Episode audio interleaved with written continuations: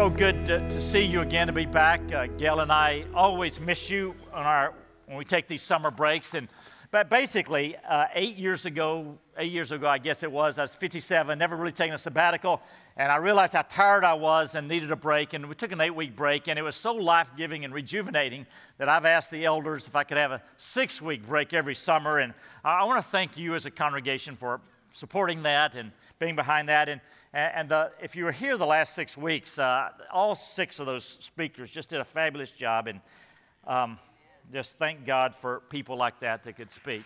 Yep, thank you.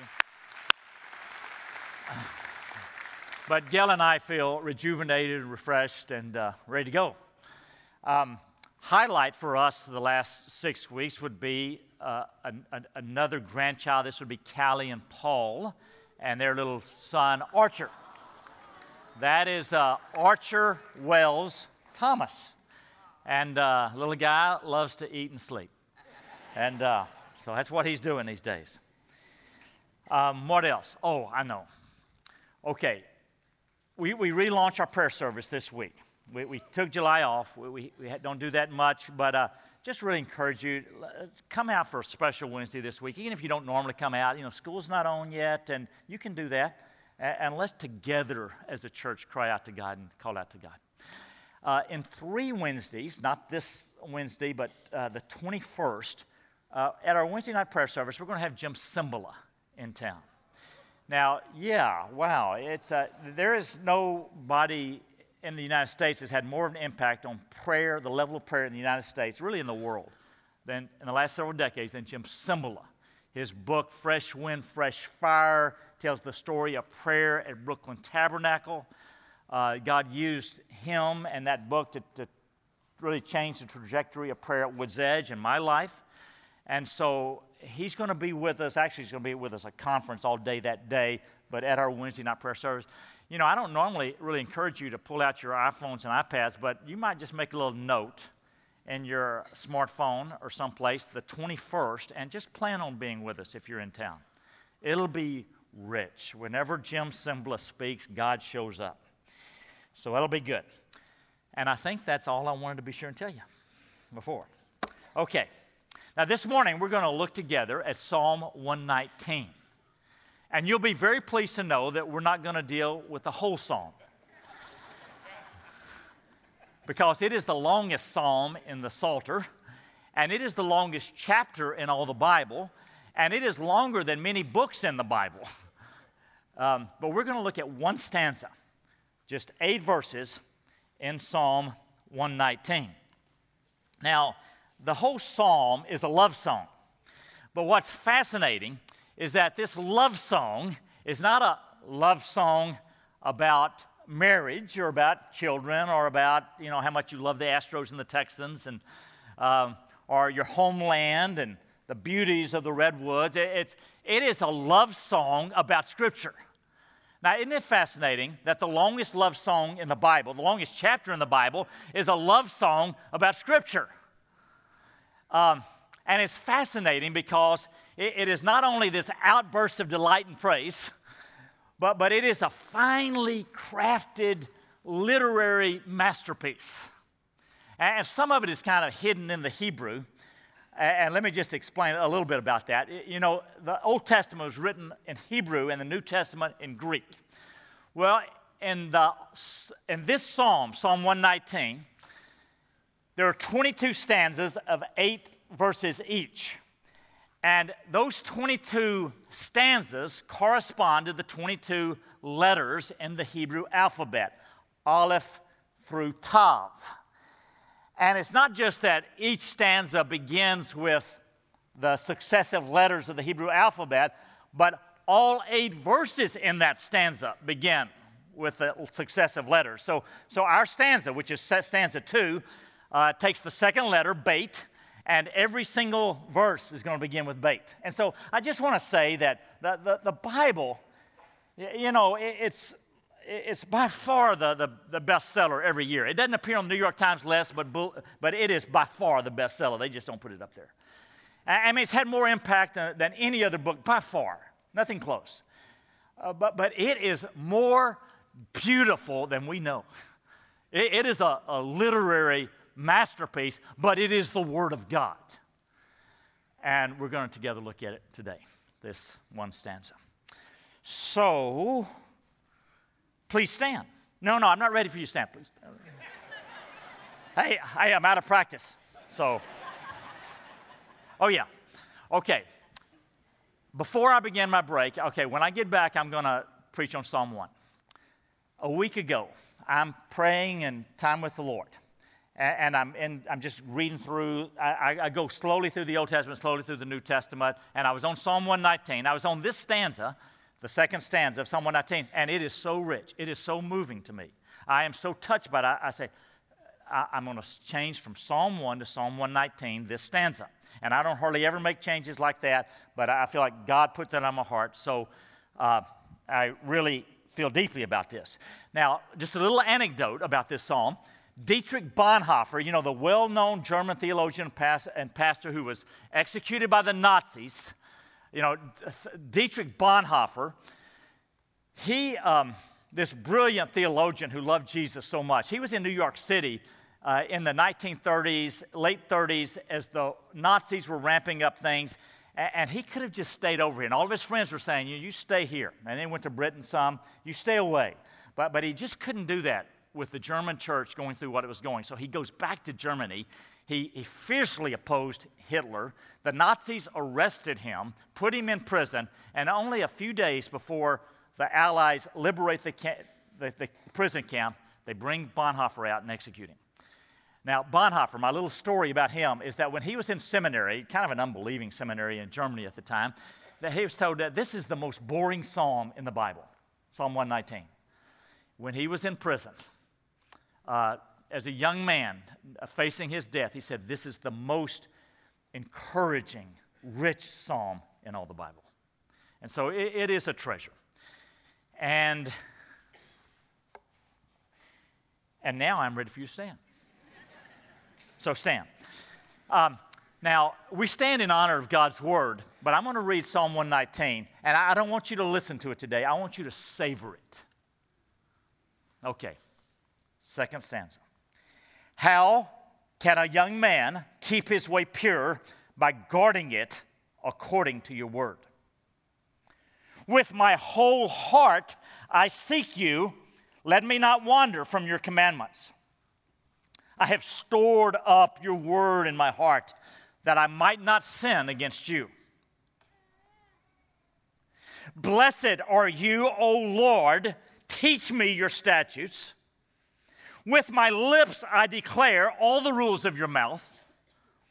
In the way of your testimonies, I delight as much as in all riches.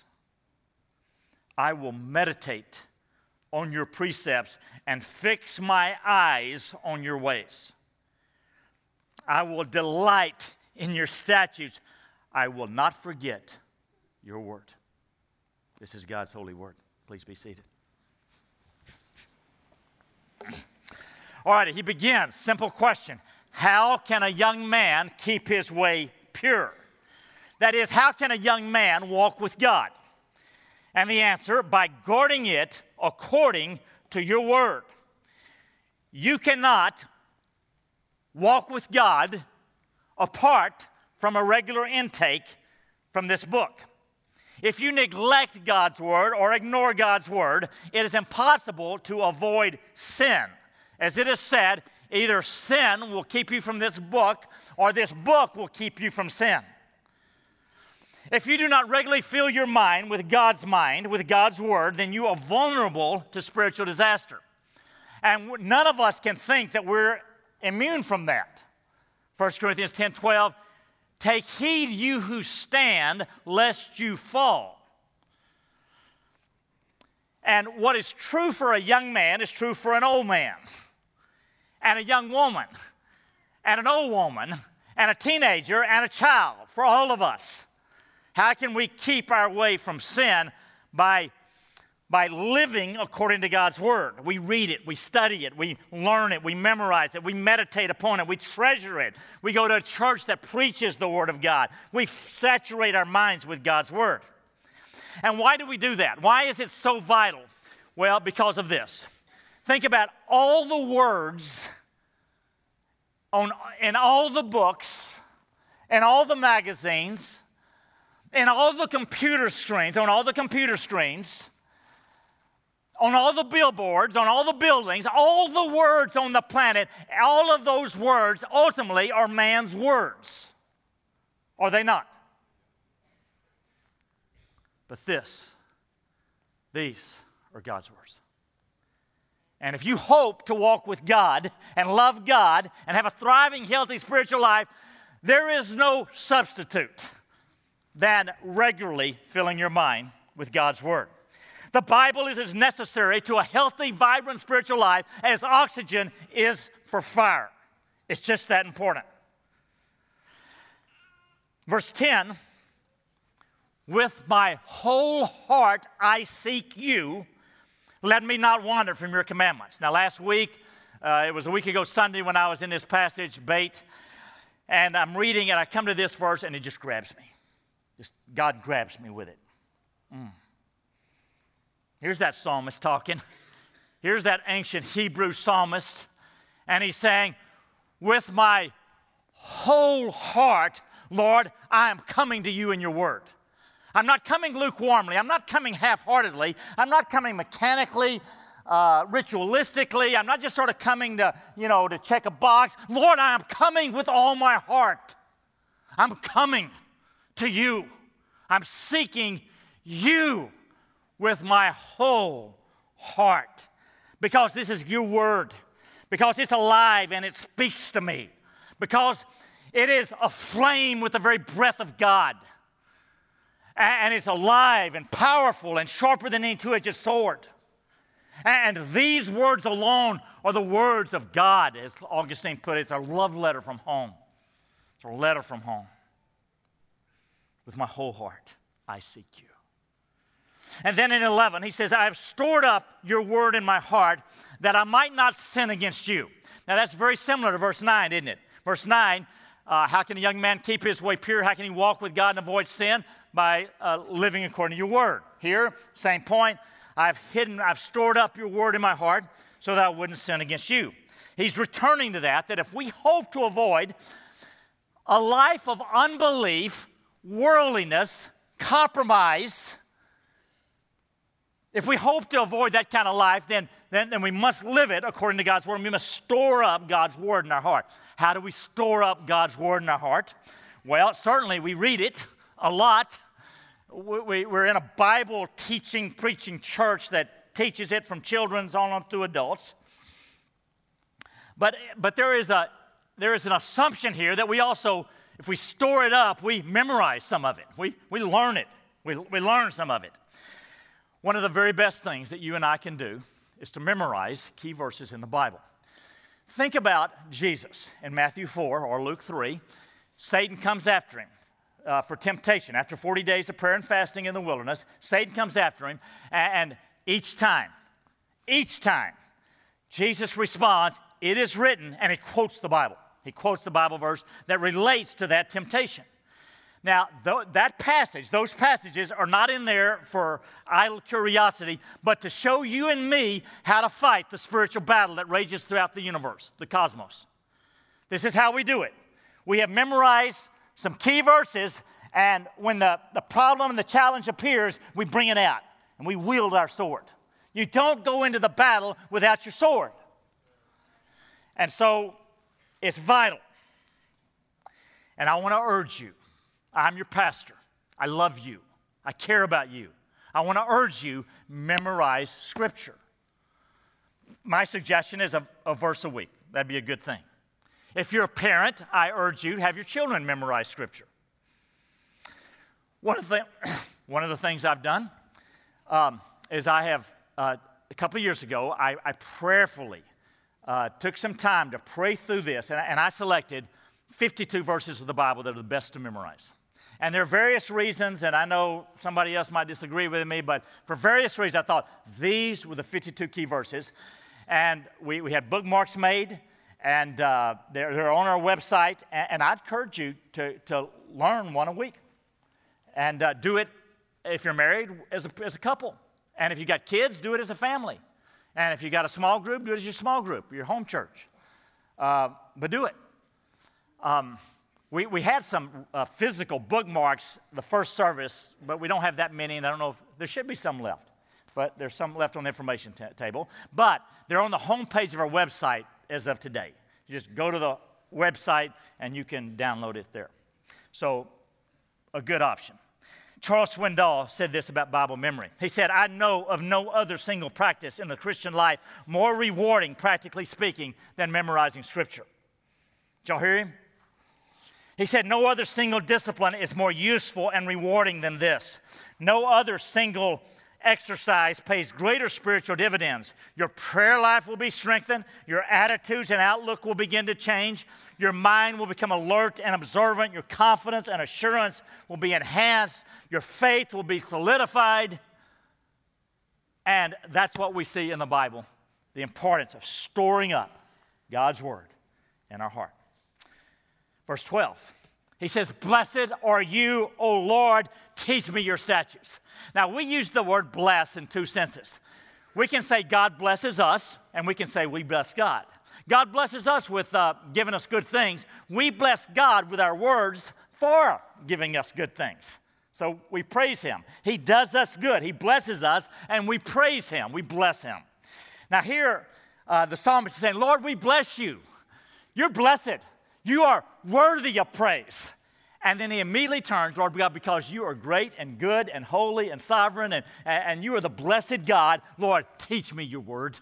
Because you are so good and so great, Lord, I need to know your word. I need you to teach me. And God's the ultimate teacher of the word. And so he is praying, Lord, teach me your word because you're so good. On to verse 13. He says, With my lips I declare all the rules of your mouth all the ordinances of my, of your, of my mouth, all the, um, uh, uh, all the verses in the Bible.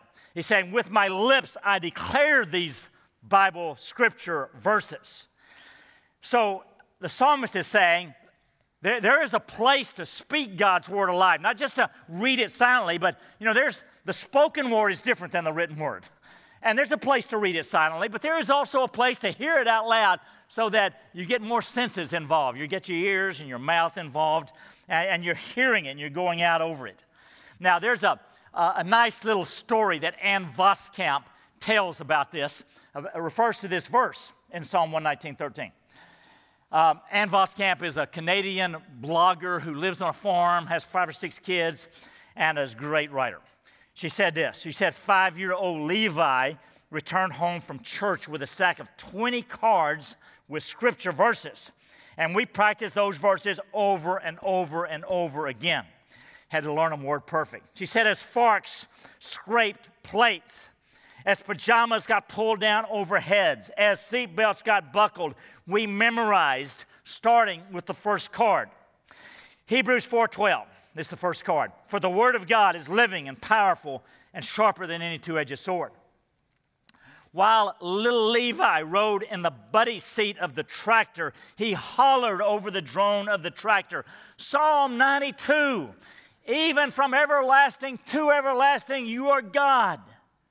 While rolling Play Doh, Levi sang, How long will you falter between two opinions? If the Lord is God, follow him.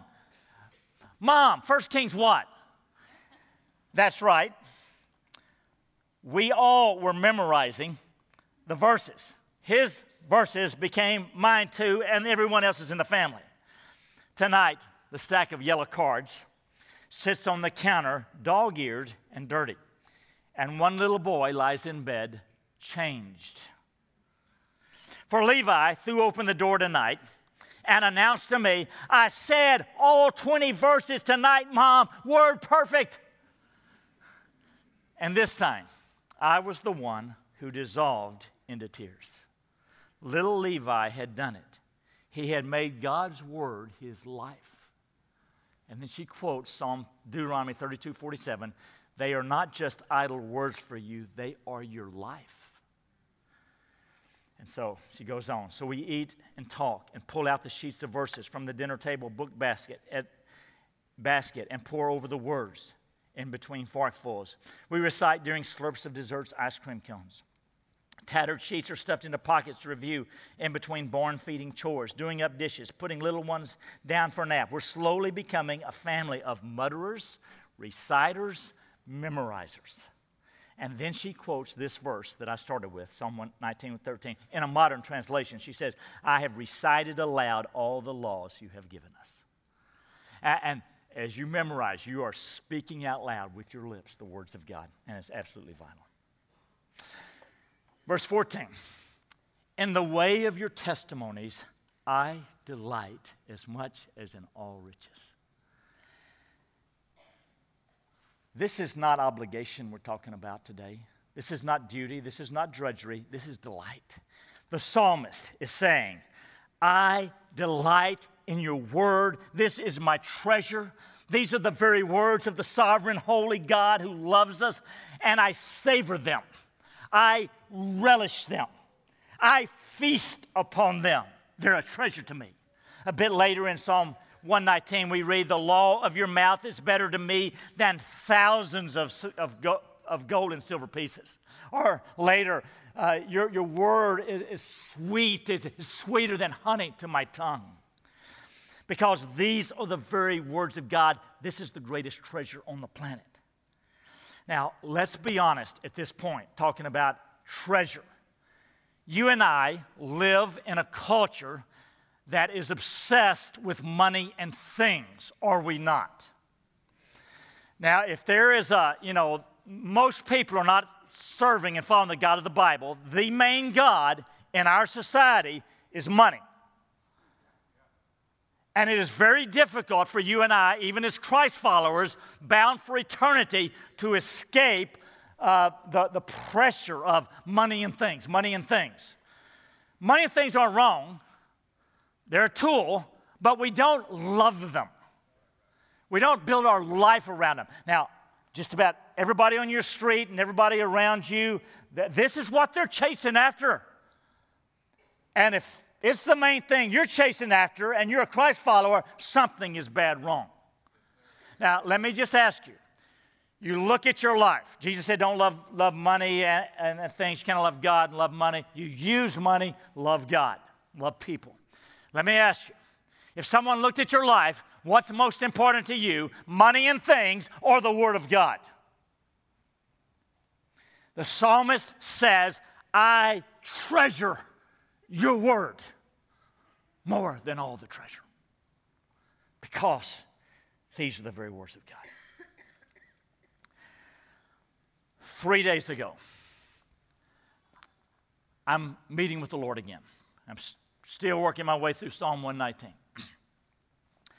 And I'm down at verse uh, 92. and I, I come to this verse. It says, If your law had not been my delight, I would have perished in my affliction. And I am pierced to the depths of my soul. And this is why. Because I think back to May of 2011 when I had my worst crisis ever with mental disease. If you're new here, I've battled some mental disease. And in May of 2011, it got so bad, I wasn't sure I was going to make it survive. I wasn't sure I was going to live out the summer. And I'm reading this on Thursday. If your word had not been my delight, I would have perished in my affliction. And I said, That is true for me. That is true for me. That's not exaggeration. that is the truth of God. And you too will go through storms. They will be different than mine. You have gone them, and you will go through them. And this book is the only foundation to stand upon in the storms of life. Amen. And then I read the next verse. And the next verse, 93, says this It says, I will never forget your precepts, for by them you have given me life. And I think to myself, that is so true. God has given me life through this book. For 47 years, Every day I'm meeting with God in this book, and He has breathed life into my soul. Now, I may seem like a, regular person who can talk and get up here, but, but you're dealing with a flawed, neurotic, messed up guy who struggles. And God has breathed life to this man. And He will breathe life to you through His Word. That morning, okay, I, am I'm, I'm 10 minutes. I spend about an hour a day in the Word. And, um, and I'm reading, and I come to those two verses in the first five or 10 minutes. and I'm thinking, you know, and normally I'll read, uh, you know, a fair bit, and I'll go to the New Testament, spend a fair bit. That morning, I quickly read through the rest of the stanza, but I, I, then I went immediately back to 92 and 93, and I couldn't get away from them. I kept thinking, well, pretty soon, you know, I'm going to be ready to move on, but I, I couldn't get away from them. Just for the rest of the hour, I'm, I'm just, I just over and over, I'm, I'm relishing and, I, and I'm turning it over in my heart and I'm, and I'm savoring it and I'm thanking God for what He's done in breathing my life. I'm just, I, I just can't get away from Him. The, the psalmist says, In the way of your testimonies, I delight as much as in all riches. That is no exaggeration. 15, I will meditate on your precepts and fix my eyes on your ways. Now, one of the big emphases of Psalm 119, over and over, you, will see as you go through it, is that you, you meditate on Scripture. You meditate on Scripture. Meditate on Scripture means you, you don't race through it. You chew on it, you ponder it, you pray it, you worry over it like a dog worries over a bone. You just, you just soaking all the marrow out of the bone, and, and you're meditating upon it. You know, um, you're in the Gospels and you read about Jesus in the Sea of Galilee there, and whether or not you've been there, you can imagine, can't you? Just smell the sea and, hear the lap of the waves on the Sea of Galilee, and look around at the green hills around, and, and feel the sun on your back, and, and read it imaginatively. And, and over and over, just, just, just turning your, ma- your mind. Uh, George Mueller was the renowned British pastor who uh, cared for thousands of orphans and never asked for a dime. He just, by faith, he tried, he's an incredible man of God. Well, this started with him in the scriptures.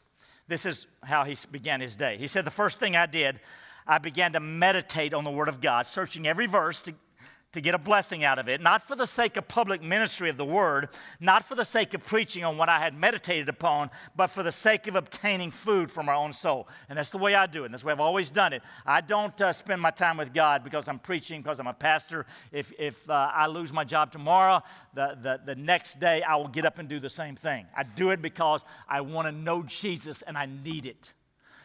And, and he, he said, um, I do it for my own soul.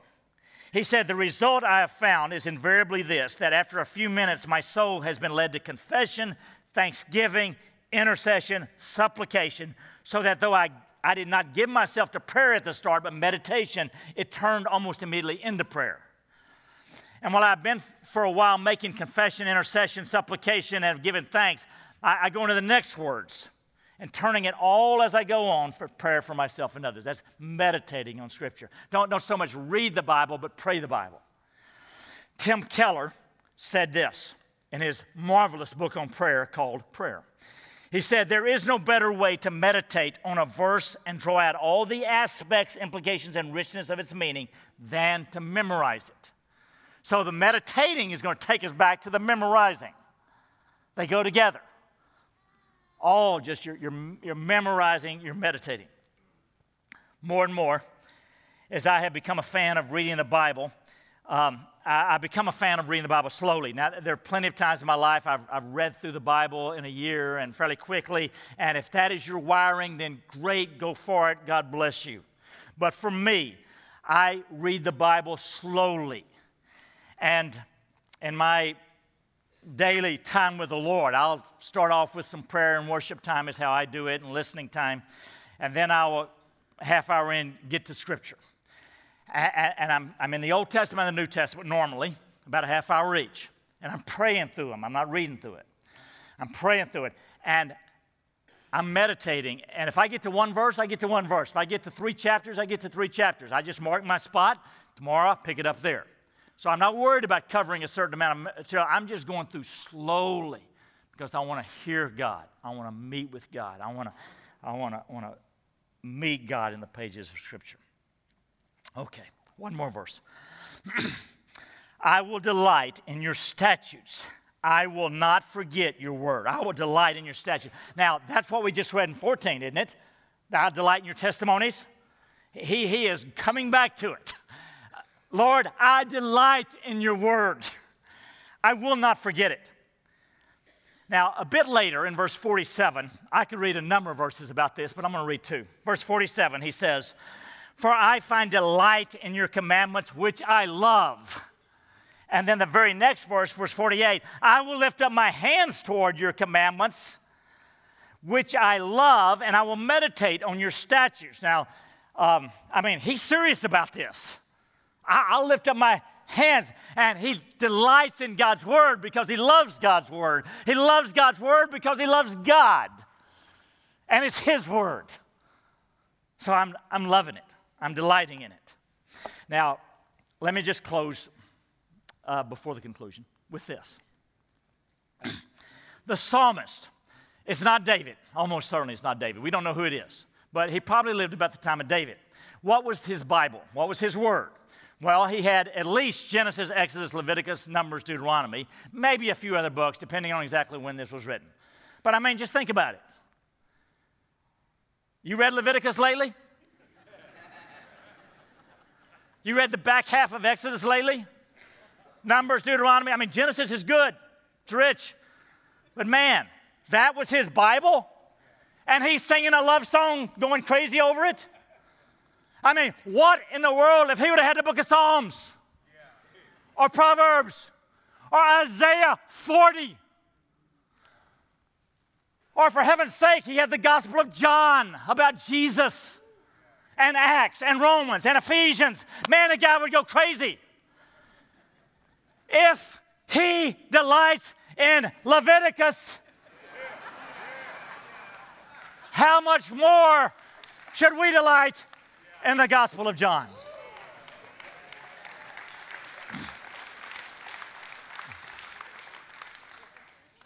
Thomas Merton was a Catholic monk.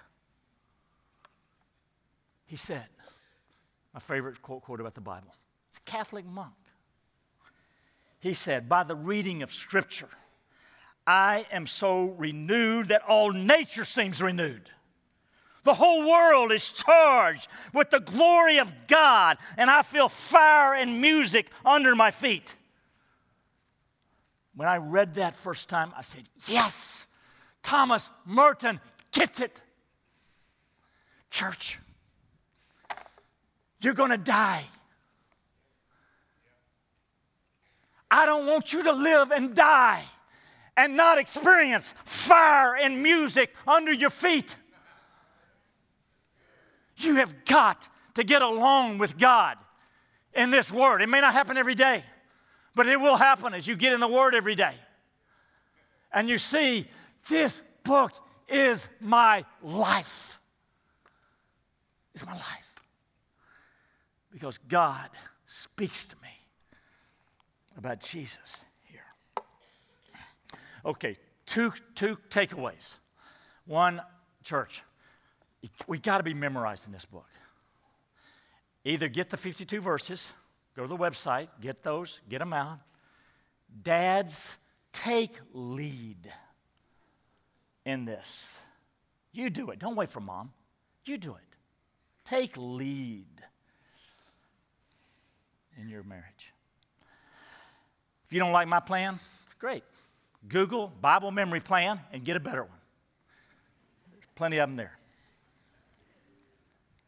Second thing, every day, get alone with an open Bible and meet with God. Meet with God. Um, if you're not doing this, uh, let me be very specific and practical. Do it this way get up a half hour earlier tomorrow, which means you need to go to bed a half hour earlier tonight. decide on a place. Okay, I'm gonna go to that chair. I'm gonna, if you're a coffee drinker, I'm gonna get my coffee. I'm gonna do this. I, I walk the entire two hours because that's the way I like it. You find your place and you open this book. Start with Genesis 1 and Matthew 1, and maybe 10 minutes each. Maybe five or 10 minutes before you're worshiping, singing, five or 10 minutes after you're praying for your family, but about 10 minutes each in Matthew, Genesis 1 and Matthew 1, you're just praying through it, asking God to speak to you, drawing close, letting Him love you. If you get a paragraph, you get a verse, you get a chapter, just mark it, go back the next day. Start tomorrow.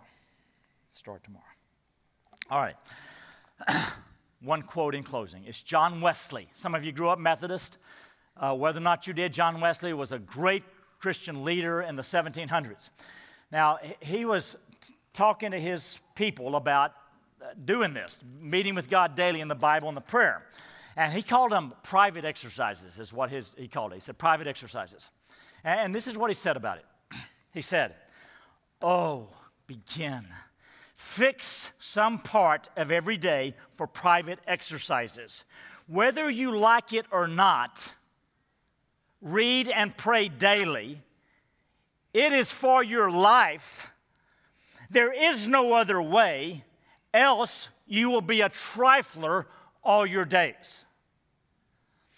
Do, do you know what he meant by trifler? You probably never used that word in your life, and me neither, apart from this quote. But, um, yeah, okay, I want you to either shake your head yes or shake your head no. Do you know what he meant with trifler? I either want this or that. Okay, all right, this is what he meant.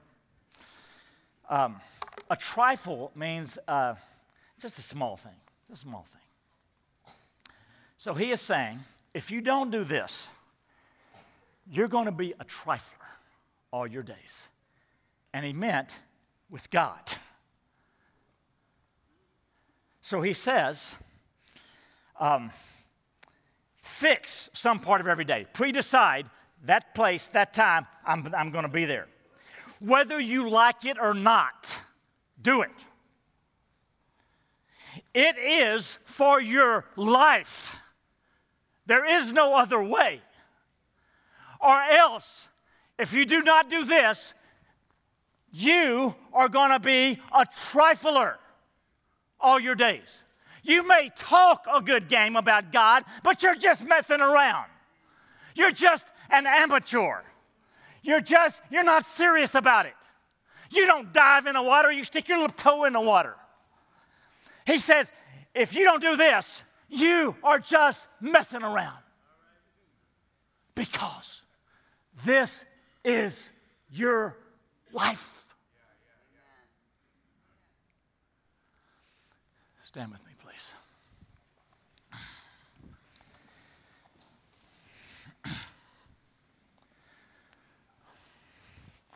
Lord, thank you for this book, which includes the very words of God. That is life for our soul. Oh God, for the Woods Edge congregation, Lord, may we love it and treasure it and obey it.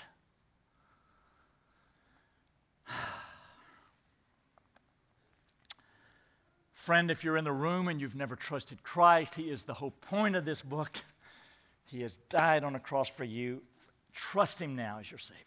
Embrace Him now as your Savior. Jesus, save me. He'll do it. He'll do it. Lord, we bless you. Amen.